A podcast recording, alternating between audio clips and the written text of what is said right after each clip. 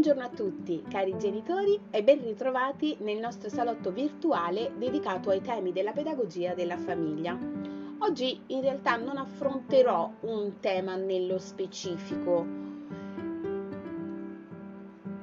ma vorrei partire nel mm, ricordare un grande pedagogista, Gianni Rodari.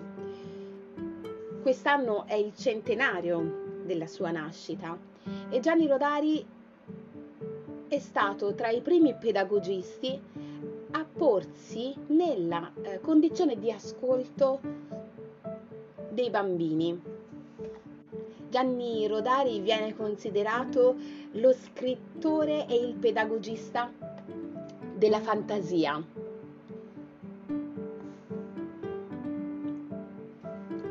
Non, mm, nella, nella storia della letteratura per l'infanzia viene considerato uno dei massimi eh, esperti mh, mm, della forma semplice, chiara della, mh, mm, della, della, linguistica. La cosa che mi fa sentire eh, molto vicina alla pedagogia di Gianni Rodari è il concetto che Rodari voleva educare i bambini alla fantasia attraverso le fiabe, i racconti e le filastrocche. E eh, Gianni Rodari era interessante perché con lui nasce la grammatica della fantasia.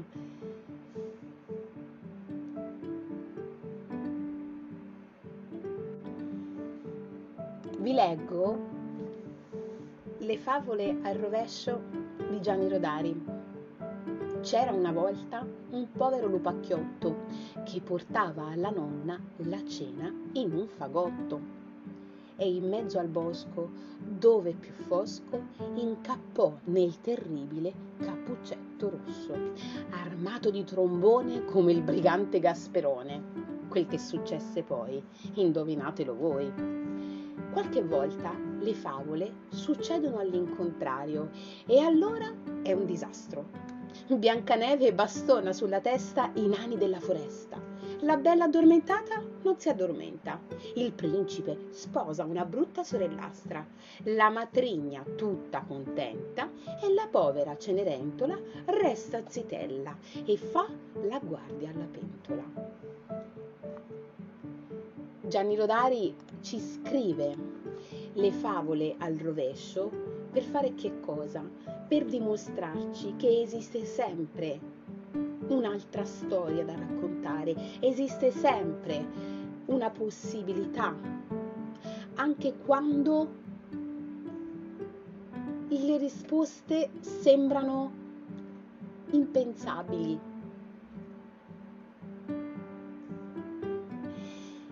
Ciò che è interessante di Gianni Rodari è proprio la sua idea di incoraggiare i nostri bambini ad immaginare versioni differenti dei personaggi che eh, conoscono e amano che cosa avviene se io metto il mio bambino nella condizione di trasformare il finale di una storia, di trasformare eh, i personaggi e le loro azioni soprattutto? Bene, ai nostri bambini avviene un esercizio di fantasia e eh, non, non, è solo divertente, l'esercizio di fantasia nel cambiare la storia e i caratteri del personaggio mette il nostro bambino nella condizione di assaporare l'empatia. Vedete, io credo che oggi educare i nostri figli all'empatia vuol dire prepararli alla resilienza. È un periodo storico molto complesso, oserei dire, e tutti ci proiettiamo verso il futuro. Cosa succederà nel prossimo futuro, quando la pandemia sarà finita? Bene, noi non abbiamo la sfera magica, noi non sappiamo quando finirà questa pandemia, perché non sappiamo neanche come andrà il qui e ora.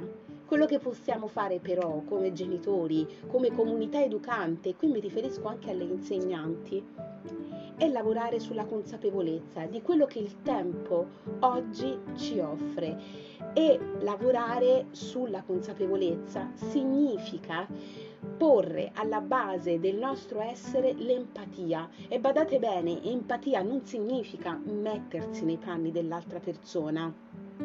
L'empatia non è una um, parte, un'abilità, una capacità del nostro carattere, non è uno strumento che possiamo utilizzare.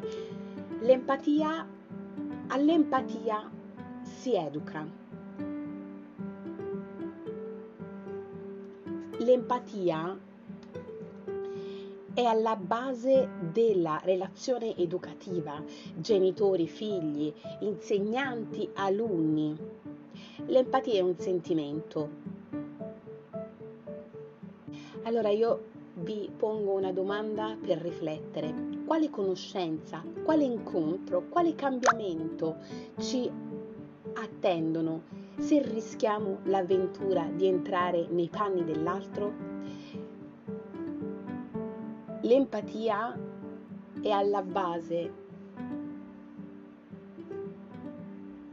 di una persona autentica. L'empatia è un atteggiamento che ci mette nella condizione di essere resilienti e mai come in questo periodo storico la resilienza serve per poter accettare ciò che sarà. Avete mai pensato a una didattica dell'empatia? Come? Magari facendo degli esercizi di apertura mentale. Qui mi rivolgo alle insegnanti. Si potrebbe per esempio presentare ad un alunno una situazione e ognuno deve provare a rispondere a una domanda che noi gli proponiamo. La domanda è sempre la stessa. Cosa faresti al posto di? Questa domanda ci fa assumere la prospettiva dell'altro. E nel momento in cui io assumo il ruolo di un'altra persona, inevitabilmente faccio mio il punto di vista dell'altra persona e quando io guardo il mondo con gli occhi dell'altra persona, su quella persona non avrò pregiudizi, non avrò giudizi. E allora vedete che con l'empatia, educare all'empatia anche a scuola significa educare a non avere giudizi, pregiudizi, a non etichettare, Pensate che alcuni studiosi, sociologi, economisti, hanno pensato a una civiltà dell'empatia. Adesso io vi chiedo, secondo voi è possibile la civiltà dell'empatia ipotizzata da questi sociologi?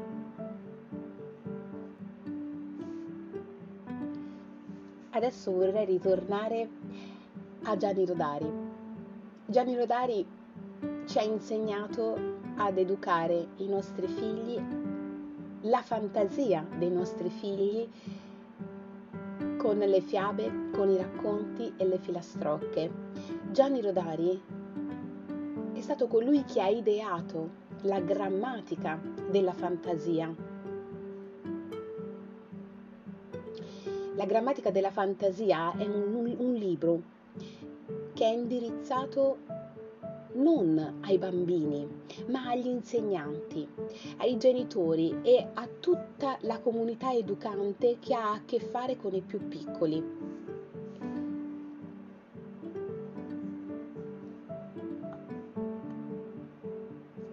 E allora cosa c'entra? Cosa c'entrano le favole al rovescio di Gianni Rodari con l'empatia? Vedete,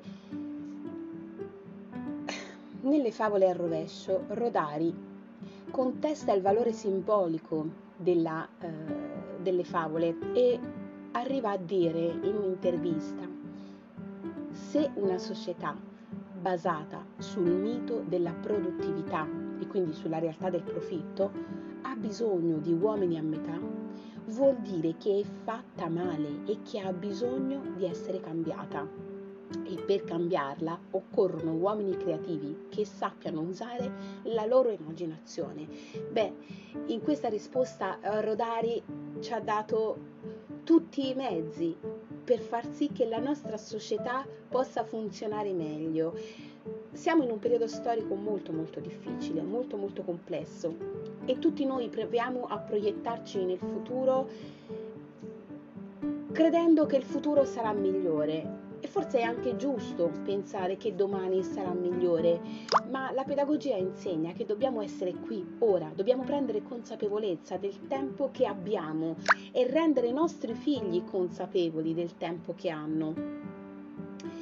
E come renderli consapevoli? Facendoli giocare con la fantasia, come investire quel tempo e quello spazio che abbiamo in maniera eh, eccessiva in questo periodo, facciamoli lavorare con la fantasia, educhiamoli all'empatia. L'empatia è qualcosa, è un sentimento che noi possiamo insegnare ai nostri figli e insegnando ai nostri figli l'empatia li metteremo nella condizione di accogliere la resilienza.